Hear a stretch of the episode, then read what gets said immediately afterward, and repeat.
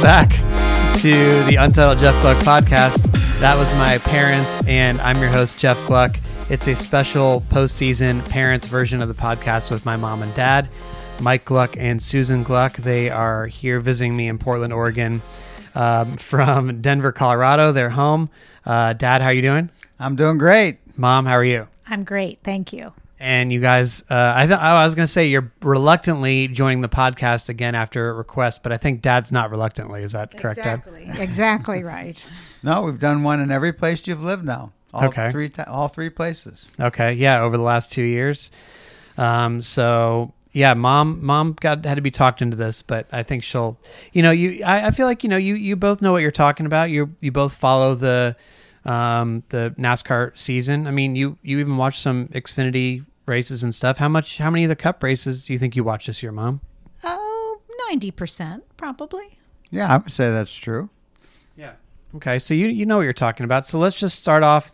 Obviously, you watched uh, the Homestead race and just saw how the season ended up. You had the big three going against Joey Logano. Um, what were your impressions of how that all played out, and then Joey Logano as champion, Dad? Well, I was first of all, I thought it was a great race. I mean, I think it was the the right four drivers, and it went back and forth, and people were coming back from adversity. Like Harvick came back, and there was a lot of lead changes. And I really thought that Truex was going to win, and then Logano came from nowhere. I mean, I, I don't know how he did it, and I think he was deserving of winning, and so I thought it was a fantastic race. Mom, you you've sort of said some uh, on the podcast. You haven't been a, a fan of Joey Logano before. D- does he? Have you changed your mind about him at all? I really didn't remember that I wasn't a fan of Joey Logano's. I I listened to you and you think that Joey Logano is a very good guy and that he sort of wrongly gets a lot of people riled up. I mean, I've seen he's had some behaviors in the past that maybe haven't been positive, but everybody changes and grows up and I I think he has. That being said, I was still rooting for Martin Truex Jr. to win. And and I was upset at the time when he knocked Martin Truex out. You know, I really was mad at Joey Logano, but You're talking I- about at Martinsville. yeah, Martinsville, yeah. Mm-hmm. But I thought, you know, when people t- discussed it, it was racing, and so, I mean, I think that that's really what it was, and so, you know, if he wouldn't have done that, he wouldn't have been in the finals probably because he got wrecked. That was at Phoenix. I think. Phoenix, yeah. yeah. So Well, and so and you guys, uh, you're you're referencing liking Truex. You you root for Truex pretty much solely because of Furniture Racing. Is that correct? Well, that was the original start of why we liked him, but I really like him as a as a person, as a driver. He's easy to root for, and yes, our our heart is with a Denver team, and we're sad that they're not going to have a team any longer. So we've talked before on the podcast where you, um, you know, you see the coverage on the local news of Furniture Racing. They cover it like it's uh the Broncos or their home team. They're following it. Um, and so, what was sort of? I mean, were they talking on the local news about how the season was ending, or did you see any coverage of like, oh, it, you know, was it was it known in Denver like this is going away kind of thing? yeah, no, they had quite a few leading up to it, and they had they had a whole thing about Bernie Visser, Barney and Visser. Barney, Barney Mhm. Visser, and how he fell in love with it, why it was in Denver, and it was that was a really nice story. And, and, you know, another thing about Truex with with Sherry, you know, I mean, uh, there's a lot of feel good, but uh, also Adele Arakawa, she's a big fan. So I think The it got- local news anchor local in news, Denver. yeah, I think it got a lot of coverage. And so, how do you think, Mom, that it's going to affect? Like, is Denver pretty much just going to forget about NASCAR at this point now that they won't have a team? I cannot speak for Denver. However, I feel like it's really going to be something lacking. Um, there were there were parties, watch parties for the Homestead race. There was a ton of publicity about Furniture Row racing, it being their last race, and what was going to happen to all the employees, and and that Barney Visser was looking out for the employees. I'm you know, it was it was a good thing for the employees to be looked after, but. I think it's going to leave a big hole and maybe lose fans that that were there because of Denver. Do you do you think that? I mean, you work in Denver, Dad. I mean, do, do any of your like coworkers ever talk NASCAR with because of Furniture Row that they see anything? Do you think that'll change now? You know, it's it's it's interesting. I think that in general, it's not well known, but Mhm. the people that are NASCAR fans, you know, know all about it, obviously. But I think you know it probably won't change. Yeah. Okay. Um, so what did what did you guys think of this season overall? I mean, did you find this 2008 to me uh, 2018 to be an entertaining uh, year? I mean, you know, it seemed to start off slow, and then in the summer, sort of around the time NBC took over, it really picked up with some good races. You had the slide job with Dale Jr. and and um, you had Watkins Glen was a great race. Bristol was a great race. Uh, Martinsville, the Roval. There was some memorable races in the second half of the season, um, but it was still dominated by a few drivers. Obviously, did you find the entertainment value that you look for when you're tuning in, tuning in every week? I was disappointed that there were that so many of the same drivers won over and over again. I think it it wasn't as interesting, compelling because you knew sort of the way things were going to turn out. But um, it always holds my interest. I like every race, so I, I was I was fine with the season. I'd just like to see some different drivers win next year. hmm What about you, Dad? Was it Uh, entertaining for you? Yeah, it was a. It, I thought it was a good season. I likewise was disappointed that people like Hamlin, you know, didn't win. I, you know, it would have been nice if Jimmie Johnson would have won. So I think that was kind of sad for me. I was cheering for the young guns. You Oh, know, yeah? I, you know, I mean, I like watch Kyle Larson and Chase Elliott. And I was really hoping, you know, that they would do, you know, would would get in the chase. And but I thought it was a good season. I think there was a lot of things to mix it up. I think with Junior racing the one time and then being, you know, an entertaining sportscaster, it was Mhm. it was a fun season. And just to remind people who who don't know, you guys never watched any NASCAR race ever in your whole lives. I don't think before I started covering it. Is that correct? That is absolutely correct. So you're you're just watching it. You started watching it because of me, but then now you have adopted it as something you would turn on, regardless of whether I was watching or not. Definitely, definitely. We're we're fans now. Okay. So, um, speaking of the young guns, Dad, I mean, w- you know, there's a lot of hype coming into them, coming into this season. It was all about the young guns, and you know, they're going to take over now. And you know, Chase Elliott did win a few races. Ryan Blaney won the Roval and things like that. Um, but you know, how do you feel like they did overall? If you, you're wanting them to win, how do how do you feel that you do they still have more to do?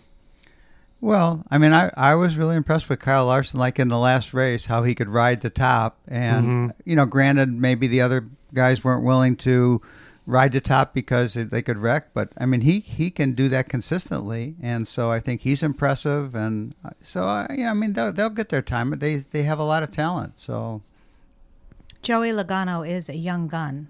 He just came into the sport at a very young age, and so he's he's even younger than some of the young guns, right? That's right. Yes, uh, as Nate Ryan s- likes to remind people, he's younger than Austin Dillon, and Austin Dillon's cons- Austin Dillon's considered a young gun, but Joey Logano's younger than him, and yet nobody talks about him as a young driver. So in that sense, that's really good for the sport that he won.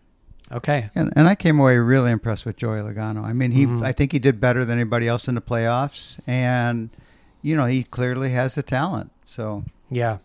Well, so on that note, um, you know, it's interesting question because when you look back at the season as a whole, and if you're going to have dad's driver of the year award and mom's driver of the year award, is your own criteria.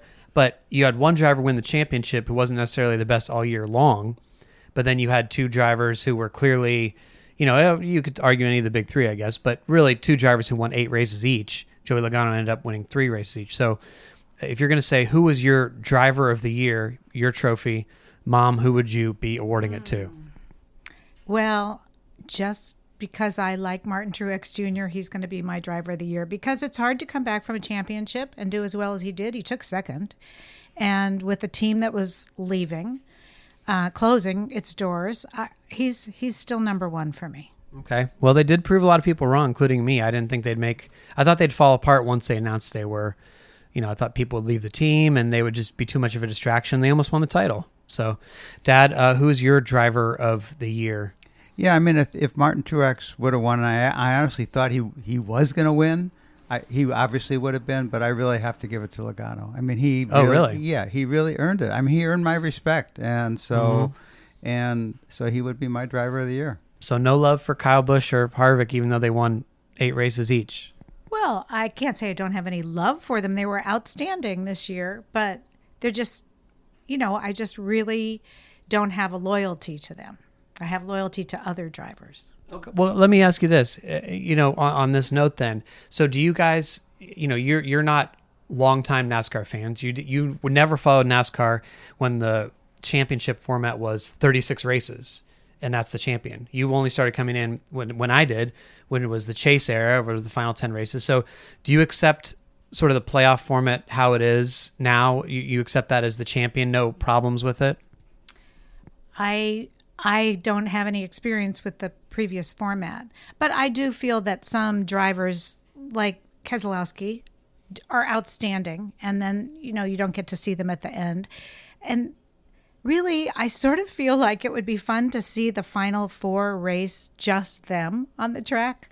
I think that would be really exciting with because it's sort of anticlimactic for the other drivers driving around. It was cool this year that the driver who won the race won the championship, but you can't engineer that every year. So I, I don't know. I can't compare it to the other format because I wasn't a fan, but um, I, I don't. I, I would like to see other drivers included in the finals. Dad, you have no problem with the playoffs? How how they are? No, I actually like it. I mean, I, I think they they engineered a really good thing. I think they the way they did it, you know, with the segments and everything else. I think that was good you know, I was a Jeff Gordon fan, and I wasn't really sure who I was going to really cheer for. I mean, obviously we like Martin Truex, but I will always admire Jeff Gordon because he was classy mm-hmm. no matter what. I mean, he got angry a few times, but so to me, he was a class act. I mean, I, I actually I go back to to Mark Martin because he's my favorite from an age standpoint. right. When you when I first started covering NASCAR, you decided you're going to like Mark Martin because right. he was an old guy. Yeah. Exactly. But um, no, I, it was a good year. I thought they did. I thought they did a great job, and I think they're clearly trying to be more, uh, have the rules to be what the fans will appreciate. So, well, um, what what if anything should NASCAR change? Um, you know, you guys feel like you're, you're pretty satisfied with what you're seeing, but what should they change that would make it better for you as as fans or viewers? Well, I'd like to see more short track. I mean, I don't know that I don't know how they could do that with the people that own the tracks and everything, but clearly mm-hmm. those are the most entertaining races. I think that's what the fans like, and I think they need to think about the long term of the sport because I think the attendance is going down, and if they don't do something that reinvigorates the rivalries and and the fan interest all along, I think they could be in trouble. Mom, any suggestions for what NASCAR can do to improve things?